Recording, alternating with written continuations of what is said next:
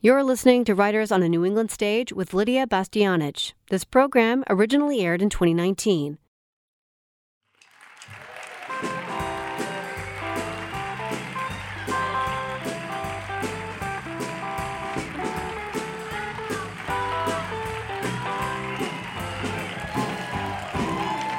Buonasera, buonasera. Thank you, Patricia. Thank you very much. Oh, what a pleasure. What a, you know, it's it's really touches me when I get this kind of receptions. And what it tells me is that we connect, that I connect with you in a sense with something that I love, cooking. And uh, that's important to me because uh, I love what I do and I love sharing it. And uh, when, when I connect with you, sometimes I get emails, uh, I get a lot of emails, but you know, Lidia, night, and from all over America, people that, you know, I might never get a chance to see. Lidia, last night in our house, your smells were permeating the whole house. We made this and this. And it touches me because I know that I am present with that family, even though I'm not there. So thank you very much for being here.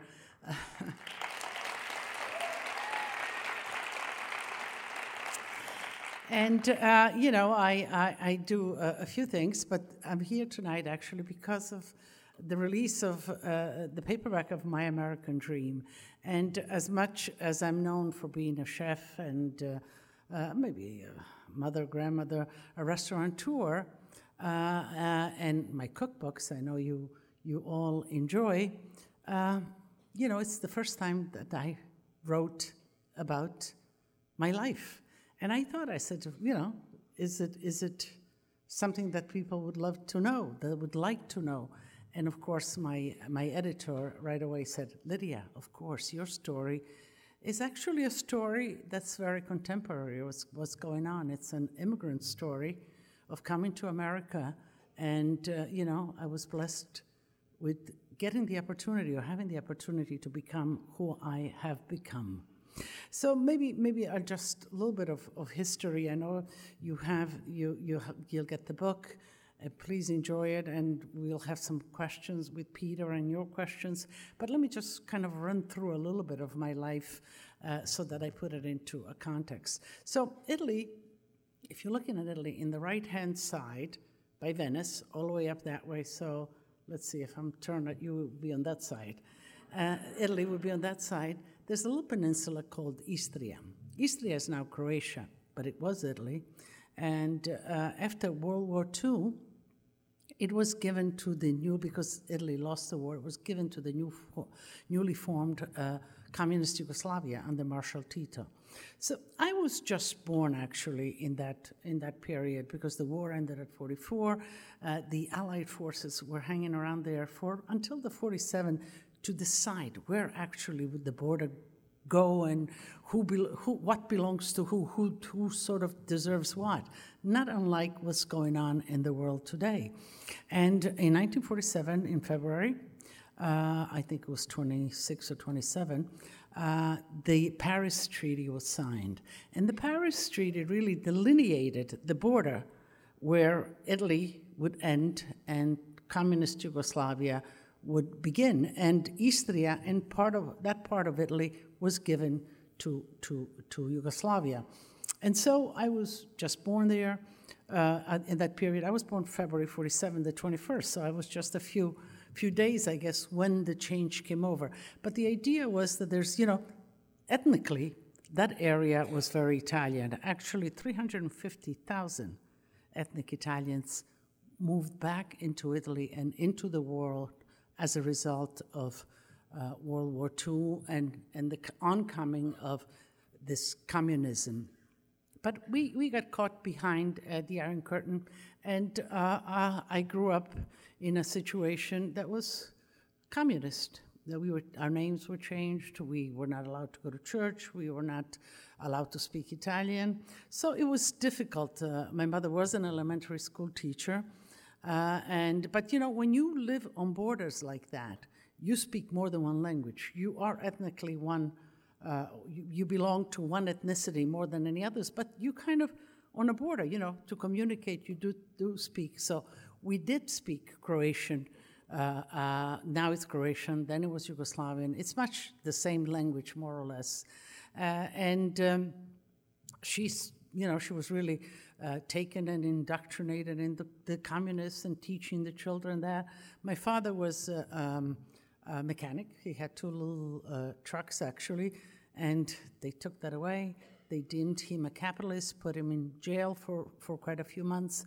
And ultimately, so things really began to be tough for my parents.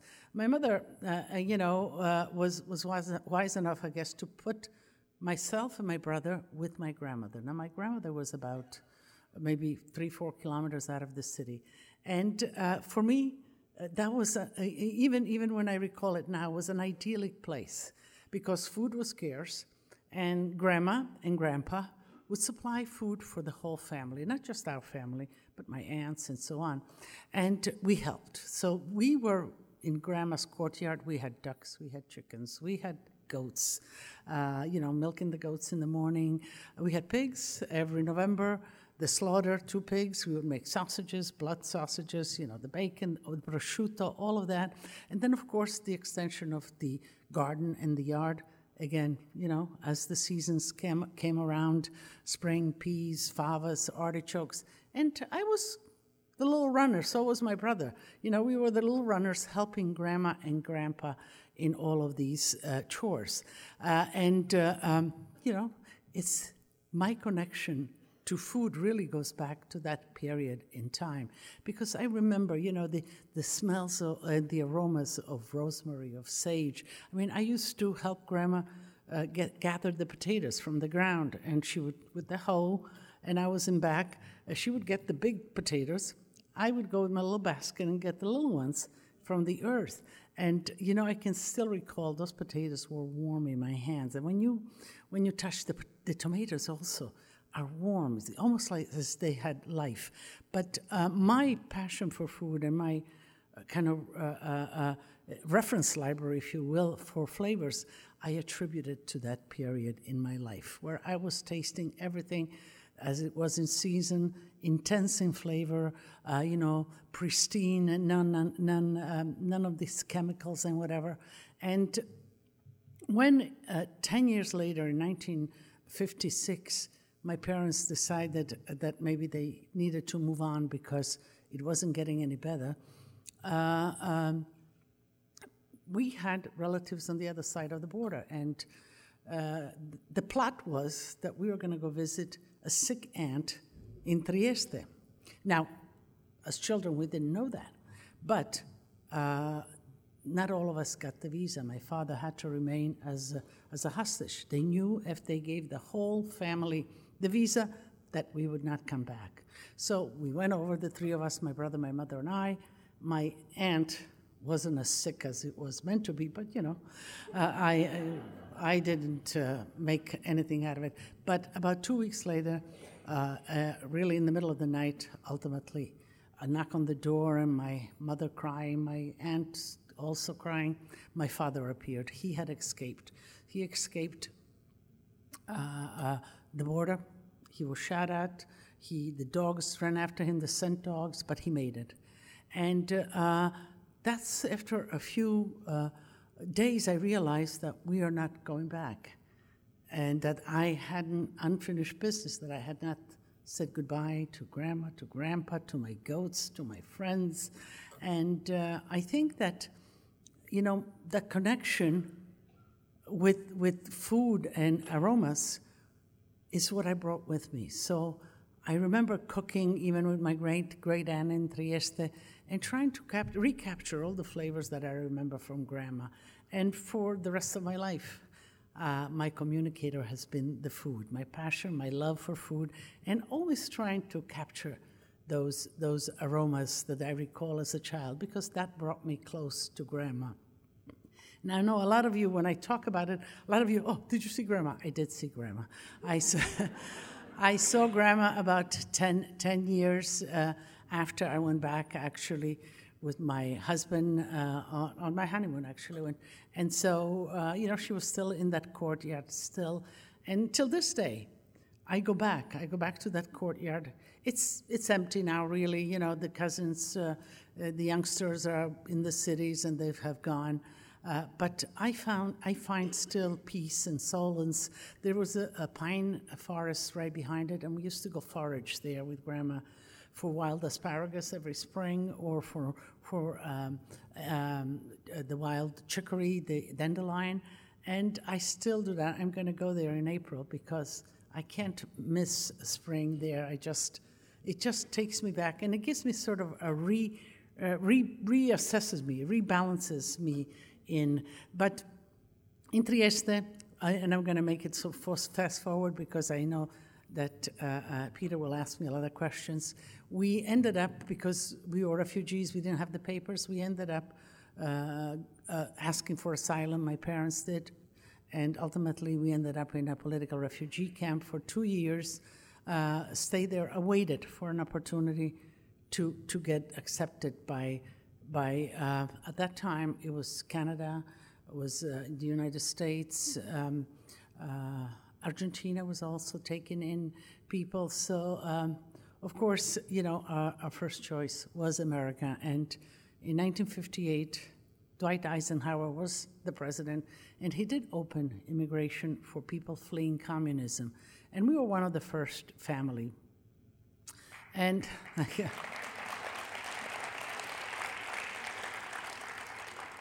Thank you. We, we had we uh, we had nobody in a sense here.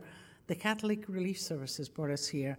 Then we researched after a while because I know one of my cousins is right in this in this audience. We found out that Grandma Rosa's sister lived in Pennsylvania near. Uh, actually somebody in Shamokin and there, and ultimately we reunited with them. But initially, we, we didn't have anybody to connect to, and the Catholic Charity brought us here.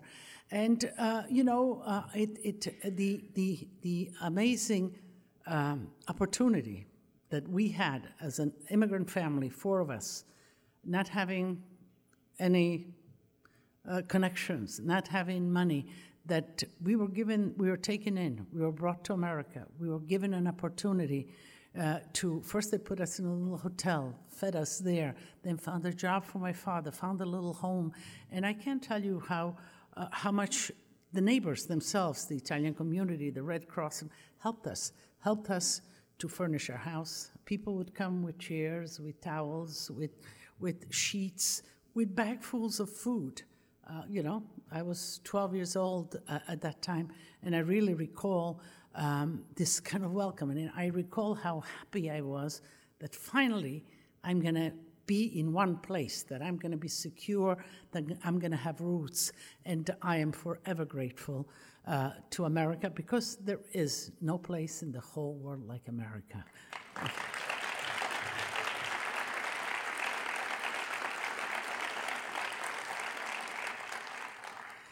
and so, you know, I felt I have to, you know, uh, I mean, the opportunities, the, the, the, the, living well, and all these, this um, kind of look at, you know, having all of you speaking to you. This is, for me, is a tremendous uh, uh, achievement and opportunity that I, I was given.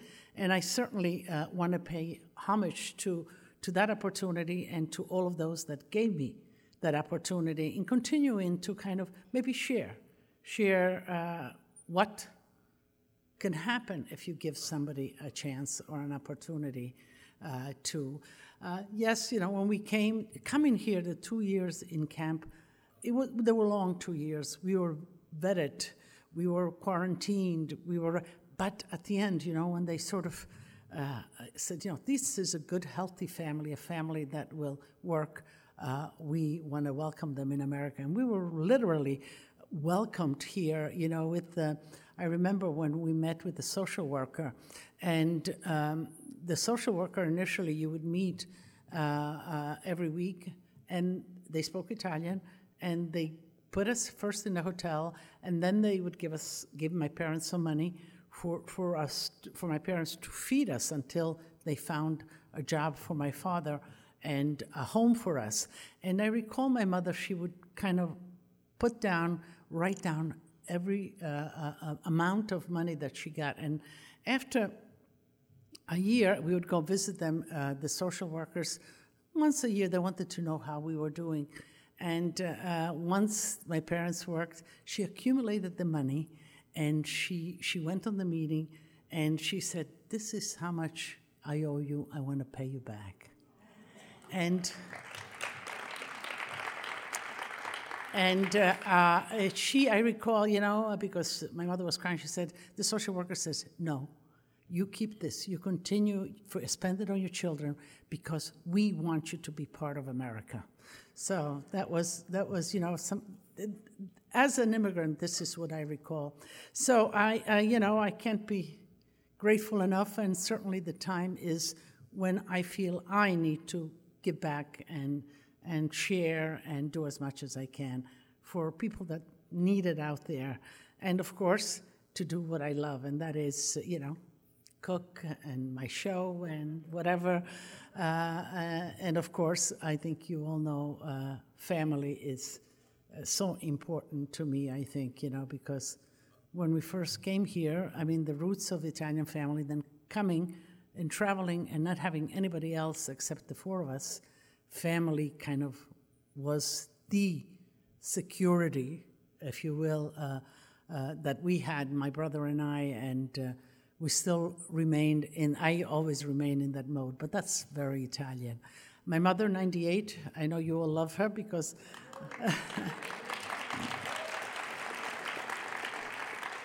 she is fine. She lives with me, and when I come back, she's going to ask me all about what happened.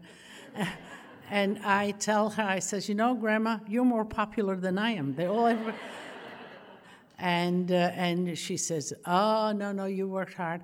But you know, the reality is that you know my success is based on the, all the good people, but certainly on my whole family. And I always tell my children and everybody, uh, we did what we did because we were together as a family and the support of a family.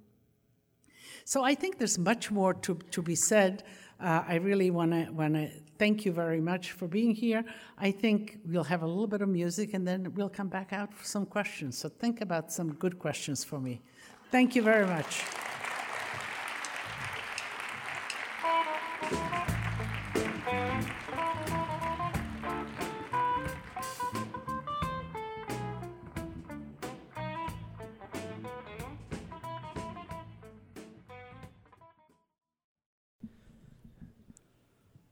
Lidia Bastianich, thank you very much for being here for Writers on a New England Stage. This is just an incredible honor.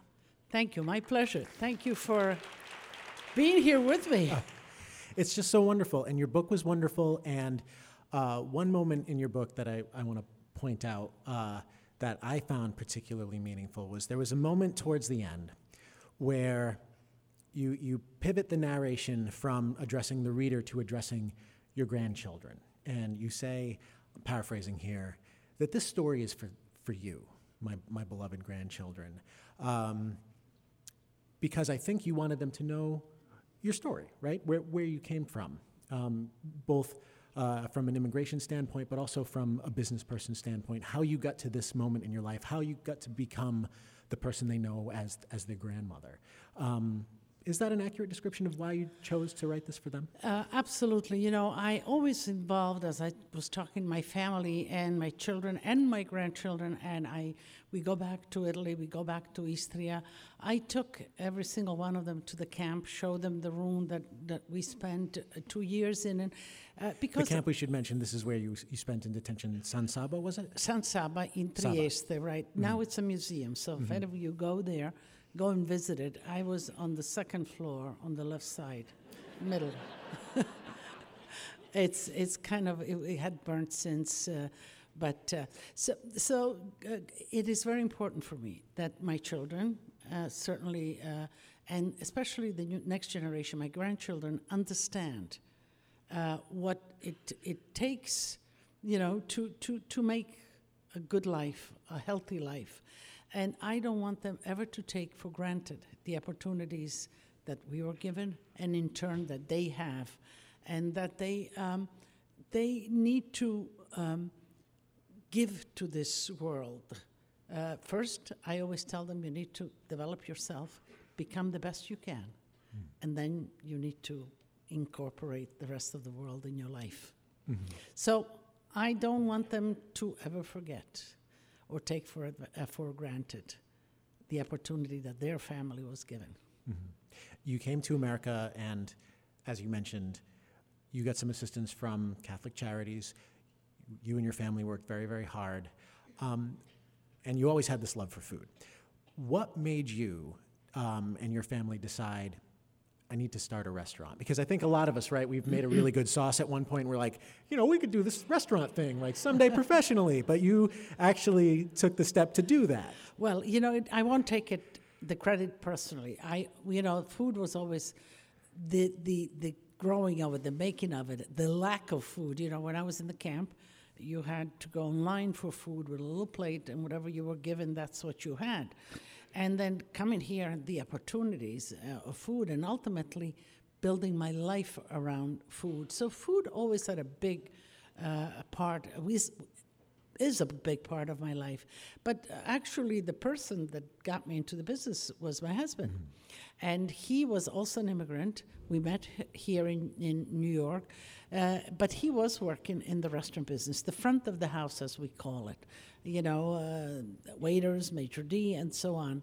And he was the one, after we had our first child, uh, that uh, now, even after I was married, I would work part time in, in restaurants and so on.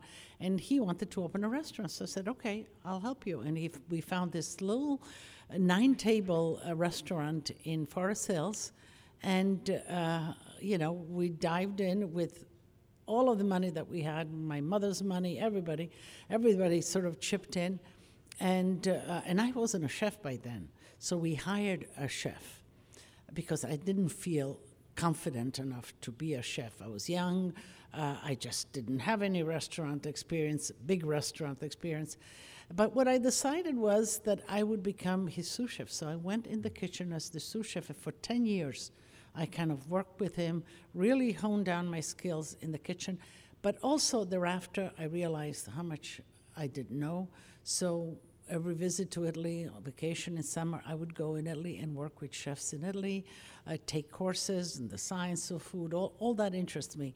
And uh, for 10 years, I kind of honed my skills as a chef. And then, by then, we were successful because the food was good. So, with him, with this chef in the kitchen, he cooked Italian American food, but I began slowly to add my specialties, you know, like risotto and polenta, and people loved it. I says, uh huh. So, so by then, by then we we had two restaurants. We sold them, and we opened Felidia in 1981 on on 58th Street, and that's where I became the chef. And I cooked the regional food of Italy.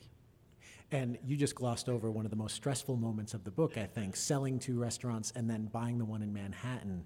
Mm. Uh, in the book, you describe just how stressful that was and mm. how you buy a place and then you realize, oh no, this needs a lot more work than right. I thought.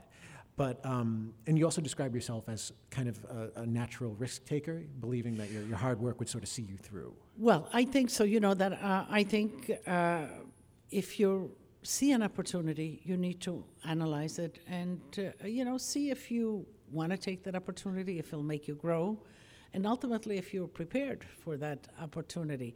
But yes, we sold both restaurants in Queens that we had in those 10 years, and we leveraged all of that money into building Felidia. But, you know, we made our plans, our budgets, but a lot of out of budget items came on the agenda I mean, the whole building needed underpinning. What did I know about underpinning? Mm. But, but unless, unless we underpinned the building, it would have collapsed because it was the old buildings, the brownstones with, with bricks, you know, and, and not even the mortar, it was just kind of a sand. And so that was a, a, a $300,000 over, over budget, and we just didn't have it. Yeah. So we, we really, we almost didn't open it. I remember, you know, for the workers just wanting to finish, I would cook. You know, I had like a little gas stove. I would cook for the workers so they would work late, so that they would say. I mean, I was trying to to, to, to tempt them the only way I could, which was with good. And uh, uh, we ultimately opened, not finishing everything. You know, the dining room where the people would see and the bathroom, that, but the cellar wasn't finished. This part of the kitchen were not finished. Well, we opened and we got started. And, you know, the, the revenue started coming in and then we continued. So it was, we almost didn't make it. Yeah. Can you tell us about the moment that uh, Julia Child and James Beard made an appearance in your kitchen? Because you did not have much warning that they were coming. No, no. Well, you see, there I was. So it was, uh, you know, this Italian young woman chef. I mean, all the chefs in, in, in, in New York were the French haute chefs, you know, with their ca- and I was simple. I had my slippers in the kitchen. That's how simple I, you know, the, the and uh, um, uh, but who is she cooking? So the press came and you know uh, what what is what is polenta or risotto or all of these jota. I made jota. I bet you don't even know what jota is. I do not know what that is. Okay, I'll tell you quickly. Please do. Pasta fagioli, bean and, and macaroni. But instead, up north there, where we would put, instead of pasta, sauerkraut in the beans and potatoes. So it's jota. So if you go to Trieste, especially in the winter, ask for jota. So I was cooking, I was cooking these things. So of course the press said, what is she cooking? And uh, once the press get involved, then everybody else gets curious. And one evening, uh, there appeared, I mean, they, they called, but you know, was still uh, Julia Child and James Beard. I mean, they were towering figures. They were big, both big. And uh, so we gave them the best, the biggest table. And of course, I went out and I talked to them. What she wanted is was risotto with mushrooms. She wanted to eat it. She loved it. She wanted to know how to make it, whether I would teach her. She came back. Ultimately, she even came to the house, and I taught her how to make the risotto. She loved it. We remained friends actually until her very end. But the thing that made difference is that she asked me to come on her show. She had the Master Chef series then, and we did two episodes. And you know that was my entree into the into the TV TV world.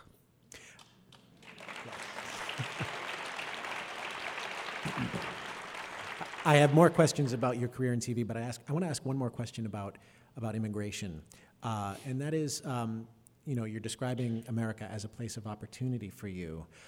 Do you feel someone coming over from Italy or another country right now could, through just grit and determination, like you've shown, sort of achieve something similar? Is it possible now? I think it's still possible. America is still full of opportunities. I think the getting here it's more selective and difficult and all of that. But I think if if somebody comes here uh, with the the right entrees being vetted, having all the papers, and you know having some sort of a specialty, you know, uh, uh, that they can offer to, to America. America is open and America is growing and America wants to new things and people. And the one thing that you absolutely need to succeed is to roll up your sleeve and work and work hard.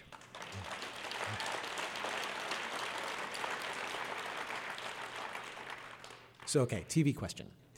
To what extent did you come naturally to television, and and uh, and what did you sort of need to learn as you were uh, becoming a person seen on TV?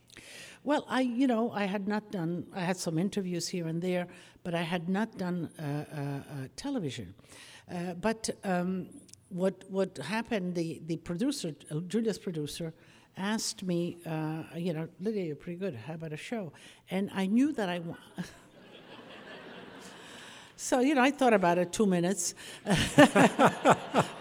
and but I did, I did, I wanted two things, and one of the things was that I wanted to be on PBS because you know what what public television, for that matter, radio, uh, offers is an intelligent discussion, an intelligent presentation of something. And I wanted to be part of because I wanted to share my passion, my country, my culture with America. America was good enough to accept accept me, and I wanted to tell them who I was. And the second option that I uh, that I uh, that I asked for was that it's filmed in my house. Now, for that the first, I'm on television 20 years now. I think the first 15 years were all filmed in my kitchen. Mm-hmm. And that was because I was not used to studios. I figured if I'm in my kitchen, I know my, my range, I know everything, I know where the knife is and whatever. And so it did work because in my house I was very comfortable. But uh, I did want to communicate. And what I, what I made a conscious decision because I was watching Julia, of course, on PBS, was that she was not about herself and showing her capabilities as a chef, but she wanted to transcend the lens and reach the audience out there, and she wanted them to cook. And I says, that's what I want to do. So in a sense, she was my mentor. And she did tell me, she said, you know, Lidia, you do for Italian food what I did for French food.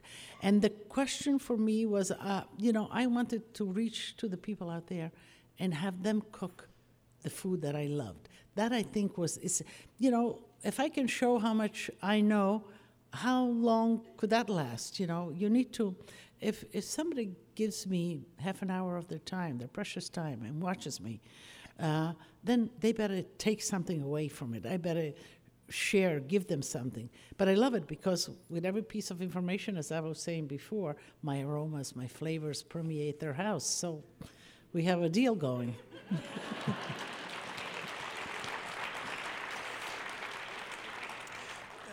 You've said that the food industry is tough on women. Uh, what makes it so tough? It is, it is a tough industry. It's a tough industry because it is physically hard. It is scheduling hard for a woman, and especially once a woman begins to think about a family. And it's just a lot of tension and pressure. And, uh, you know, it was an industry that, uh, especially in the kitchen, uh, the blowing off of steam, literally, uh, was, was kind of almost okay.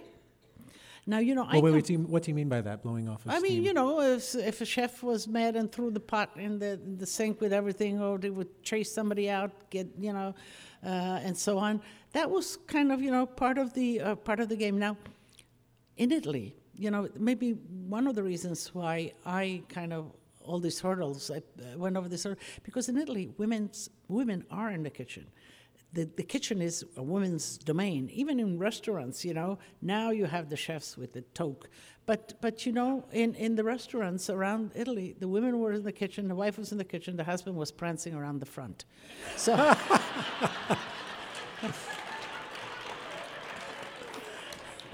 so, you know, for me, for me, it was okay to be in the kitchen. You know, I, I felt comfortable. I'm going to take this over. There's, there's no, problem. but I think also I was blessed with the fact that it was a family business. My husband was up front, and so.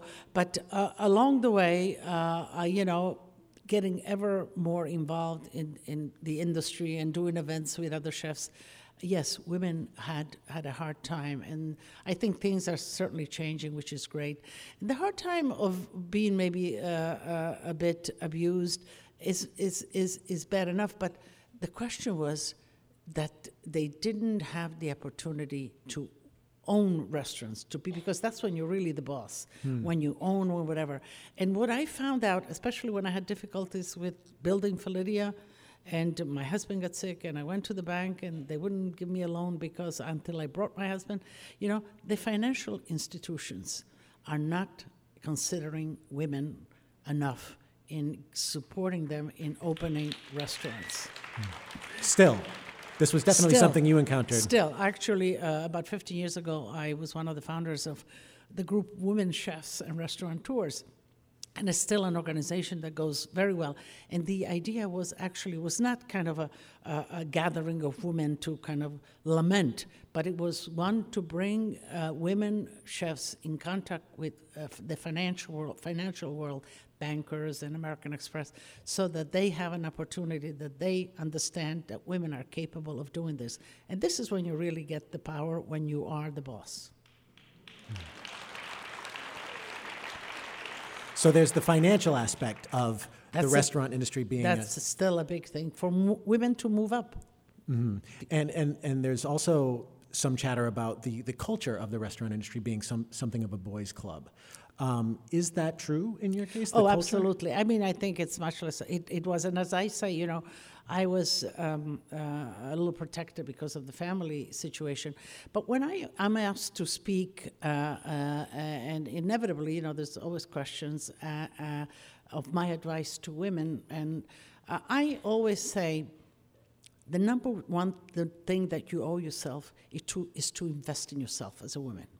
You know, don't look at the gender aspect. Look as that profession. Get the best that you can be. Invest in yourself and be the best that you can be in that profession. And then you go out there and you make it happen. You know, you show that you're better than the other guy, than the guy that's next to you. And that will get you, you know, because if you have a good product, people will understand. The one thing also that's important of women out there is, I, and I tell them is, you have to respect everybody and you have to demand respect. Along those lines, we have a question from the audience. Have you ever experienced harassment in your career? I, I think, you know, when you're young and whatever, absolutely, you know, there's, and again, I was uh, uh, always uh, uh, in a family situation, but when you went out and you did, or events or other things, inevitably, you know, there was that, that, word or that uh, smirk or whatever. Yes, but I think, you know, if you stand your ground as a woman and you're secure of yourself, uh, that you stand a much better chance. And uh, you know, if it doesn't, just move on. You know. Can you can you tell us an example of the time that, that you did have to stand your ground in, in a moment like that? Well, I mean, you know, I, I yeah, you know, you walk and they they you, they, they they touch your butt, butt, so you turn around and you smack them.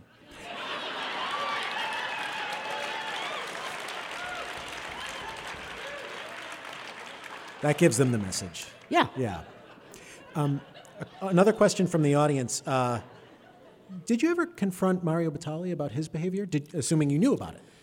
Uh, I didn't know the, the depth of his behavior. Uh, I think, you know, uh, the going out and drinking and whatever, you know, that's not, we were partners, but, you know, he was a mature man, and uh, I was not up to, he always considered me as his mother, you know, a second mother, whatever.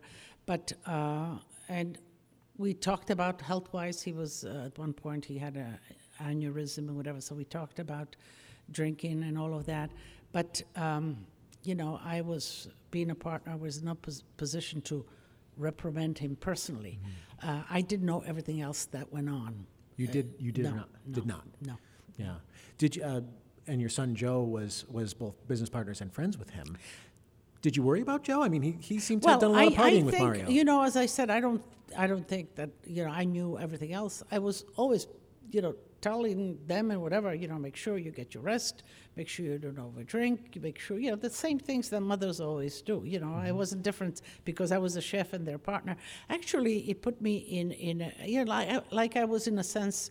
Um, mm, their, their mother, if you will, almost almost their, their home, but they were they were the partners. So yes, you know, you always have uh, something to say. And I, my son, I was naturally more free than I was with Mario.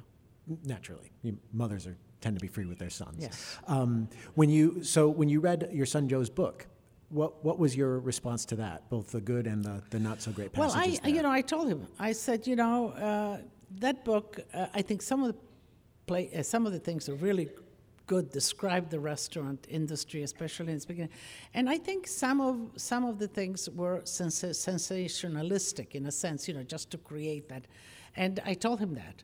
And I think also what's what's happened a lot with, with, with food now, especially even in the food show, you know, is this sensationalism with food. Why do we need to go overboard with anything? You know, Are you referring to like the shows that have like food contests and stuff? contests and all this kind of mess, and I don't, you know. So uh, I, um, yeah, I think that you know there's a reality because uh, food, as I said, you know, the the the having of food, the having not of food, it, you really appreciate food, and food should be respected and appreciated, and should be uh, um, should never be wasted, should never be uh, played with, you know. And uh, I feel very strongly about that. And uh, you know, uh, this is this is so those shows sometimes. Um, are not really the reality of food. But I'll tell you one thing, Peter. Um, what I do appreciate about the shows and you know the Food Network and all of that, even though uh, the shows that they air are neither here nor there, is that they brought an awareness of food to the public. Hmm. So what you see out of that is this uh, re-entrance, but going back now to 10, 15 years, of people to food. And maybe the idea of I can cook, I can go in the kitchen, I can do, and that I love because I think when somebody understands food and doesn't depend on somebody else to be fed or to, to that really demands good quality food, food that is healthy, food that is in season, that watches the, the our, our, our, uh, our um, environment and all of that, I think that, you know, we are going back into a direction that I feel comfortable in. So uh, these shows and all of that had a, a, a, play in all of that, even though some of those shows really are not worth the time of the. I guess we all have our favorite different food shows, cooking shows. Um, one more question uh, about um, restaurant culture, food industry culture, and, and it has to do with um, your, your company going forward. What do you plan on doing to make sure that the, the environment is, is supportive and, and not toxic for anybody? And, and perhaps a follow up question to that is what should the rest of the industry be doing to make sure that the culture is a healthy one for those working in well, it? Well, for us, it was difficult because Mario was a partner, mm-hmm. so we had to get him out. Mm-hmm. and it took more than a year. I think uh, it was uh, 10 days ago that we finally signed the contract and we bought his shares. And um, I think, again, we're going to base it on a family. My daughter got very much into it. I mean, she's been with me in the business, the books, the television, Kansas City and Pittsburgh. She's been running those restaurants and focusing more maybe on empowering women, but having all the uh, the needs for for the the restaurant industry. You know, a, handbook, knowing that they have the uh, human uh, HR department, that they they can talk to somebody, that somebody will listen. Now we we have our, our head chef at Del Posto, our you know Michelin star and uh, uh was it four, five, four, five star restaurant is a woman, a young woman, uh, Melissa Rodriguez. She is wonderful. Our partner is Nancy Silverton. So there's we are a lot of women in in our in this in in our company, and we're going to make that ever more uh, present. And work within that, uh, in, the, in, in, that, uh, you know, the rules, uh, the honest rule of people working, working, uh, having a place to work comfortably, to be respected, a possibility of growth, and so on. We are making uh, opportunities for people to actually become partners in different uh, in different parts of our business. As we grow, uh, uh, they can grow with us, and specifically uh, of the capable women in our company. Mm-hmm.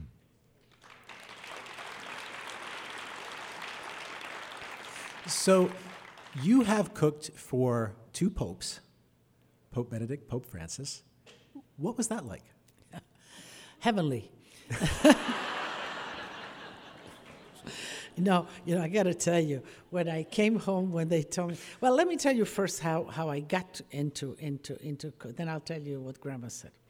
Uh, I, I, you know, in this circle of, of uh, being, you know, really appreciating what uh, people have done for me, there comes a t- time ever more that you feel like you need to give something back. So I do a lot of humanitarian and uh, fundraising for for different organizations in need.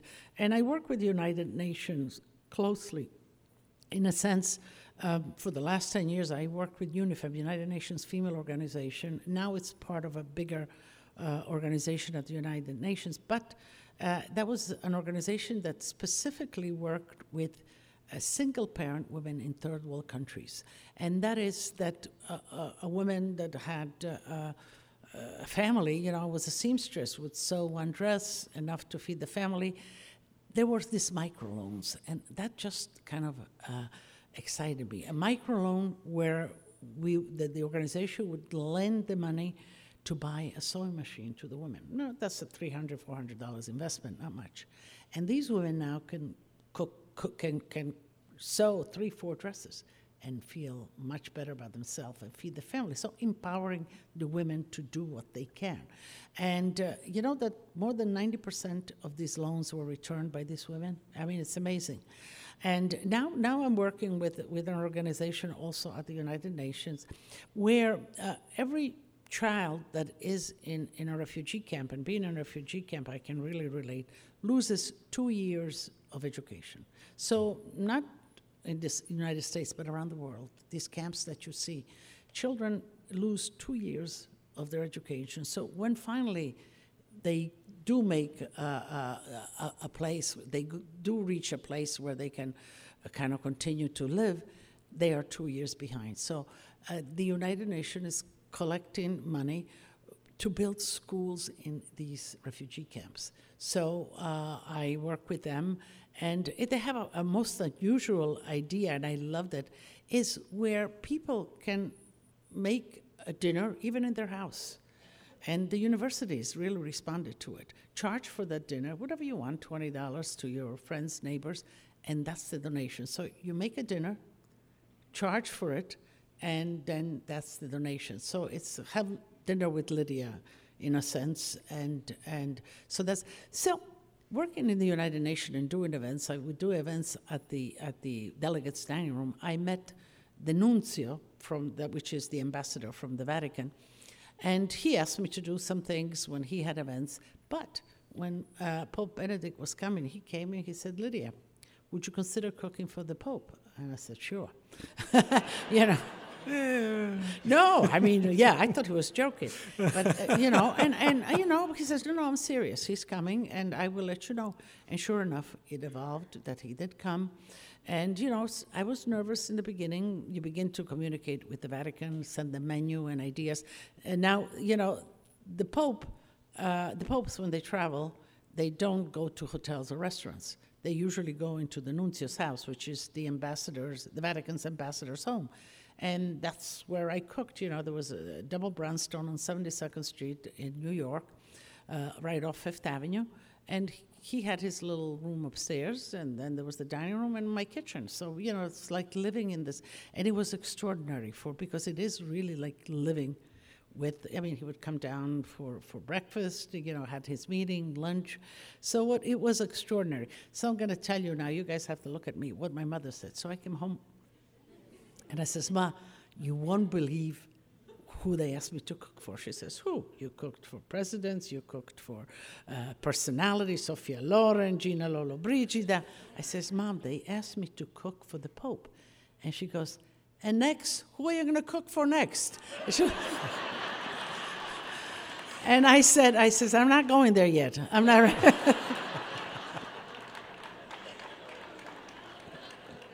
what an incredible experience. It was extraordinary. Pope Francis was, was another, you know, I mean, he ended up coming in the kitchen. So Pope Francis is known to escape from the Secret Service man all the time, right? In Rome, I think he goes to get his pizza with him. Well, anyway, so uh, Secret Serviceman, the, the, the nuncio's house is considered Vatican territory. So they had this Italian Secret service Serviceman. The whole house was filled with them. Right on the threshold outside was all the American. So it was full of Secret Service. You know, uh, God forbid on whose watch something would happen. And, and so um, we were, after we had lunch, we made lunch for them. We were, the whole staff was sitting around the kitchen table and we were having coffee.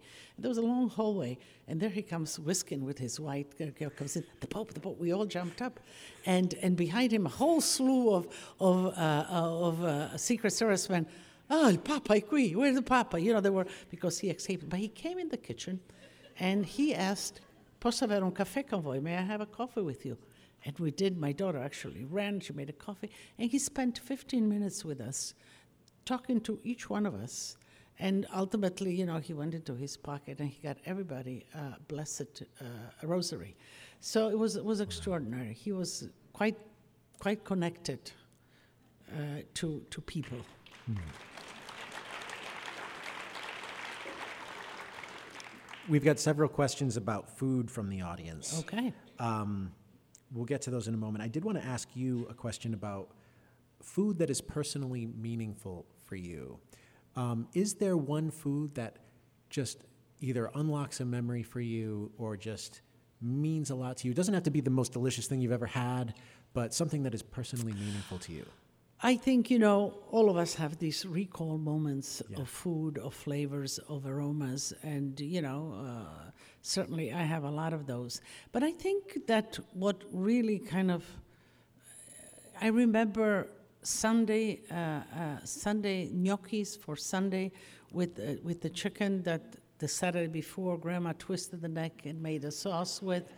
And that we got kind of- ooze over here from the gnocchi, and then ooze over here from the ch- chicken neck. But you know, that's that's what you know. I I mean, I, I had to help her. That's what it was. She would catch a chicken, and that was Sunday's meal for everybody. And she used every part of the chicken, the head and the feet, and all of that. Made a great brodo soup, and then with the rest of the chicken, made a sauce. And then gnocchi or pasta tagliatelle. But I remember gnocchi. I loved gnocchi. And Grandma, when she really had time and felt, she made she made for us for the kids gnocchi dolci, which which is the gnocchi dough, and inside, especially when the plums, the Italian plums were in season, oh.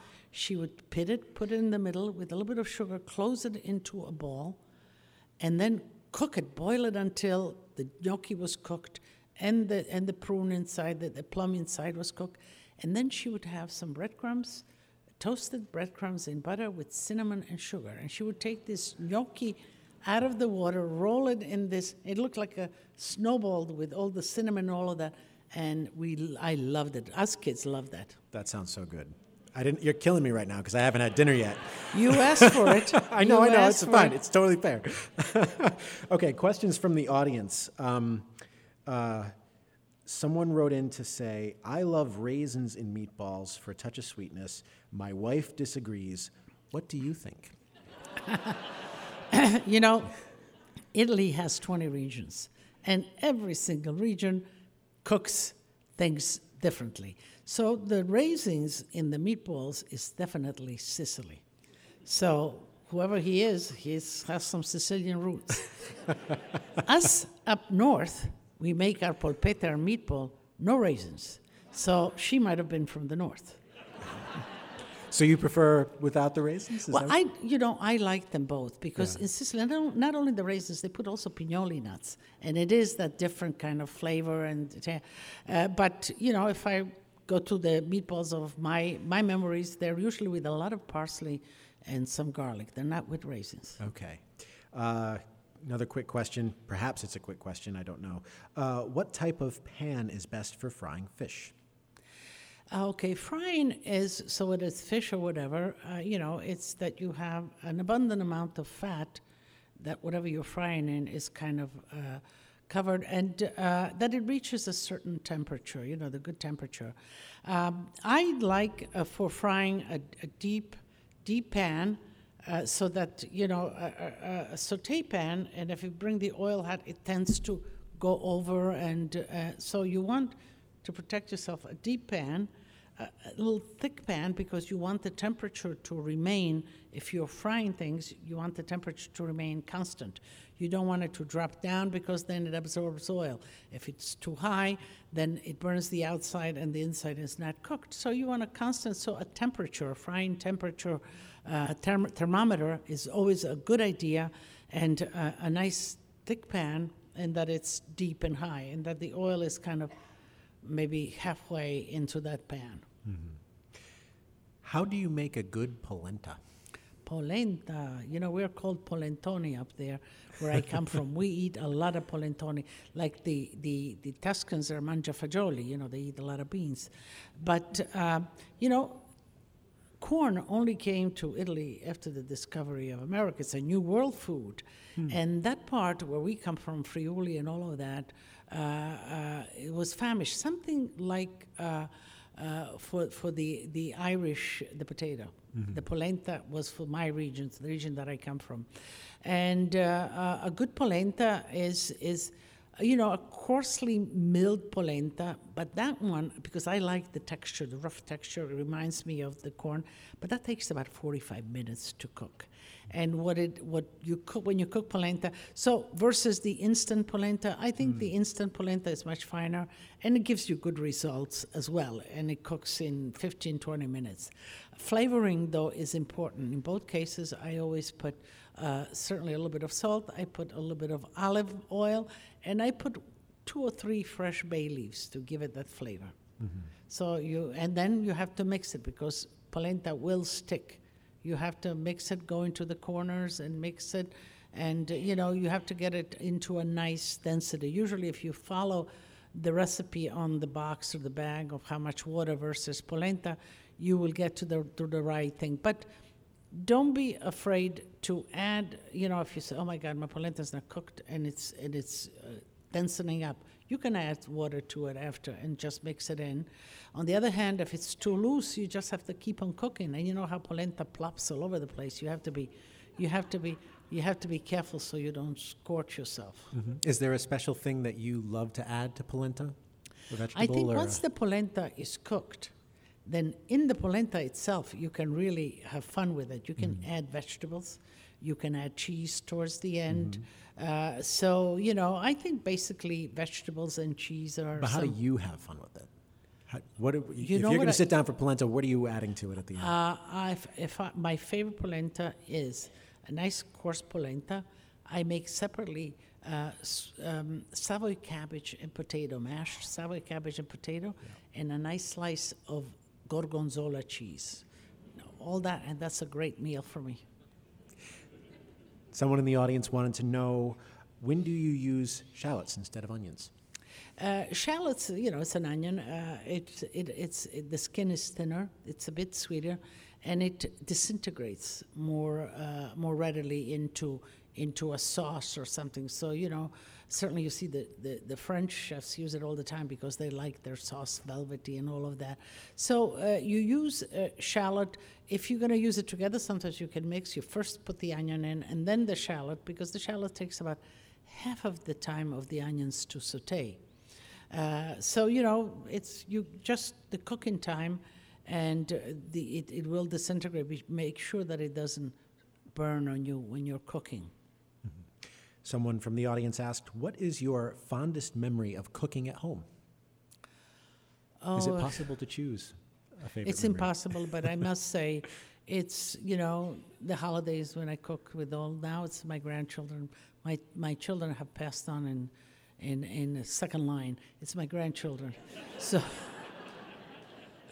So it's uh, having my grandchildren around and grandma, and you know I, I really get satisfaction when I know that I'm passing on our history in food to them, and they you know and they will remember those those moments uh, when grandma is no longer here. You know, food will recall for them uh, what what I have for my grandmother and so on. So cooking with my grandkids around the holiday time is the best.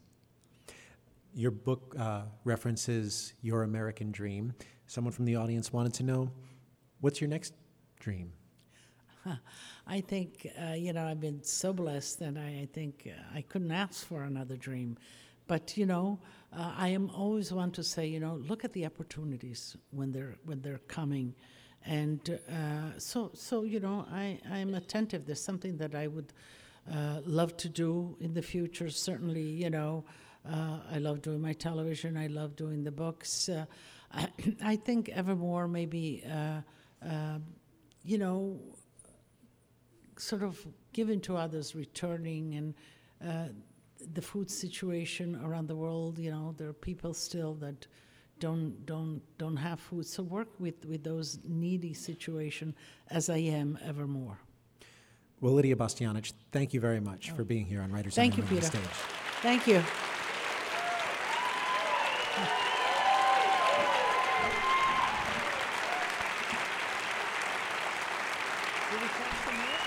Add some credits. Some credits to read.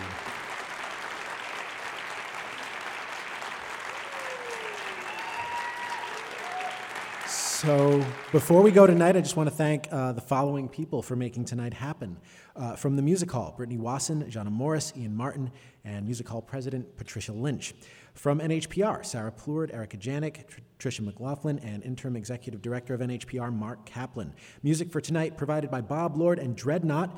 Our photographer tonight was David J. Murray, whose work you can find at cleareyephoto.com. I'm Peter Biello. Thank you very much for being here for Writers on a New England Stage. Peter, can you show them your socks?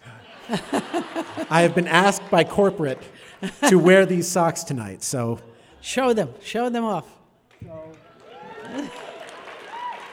NPR socks. for a contribution of 10 bucks a month as a sustaining member, these socks There can you be go. yours as Get well. Get your socks. Thank you very much. This has been great.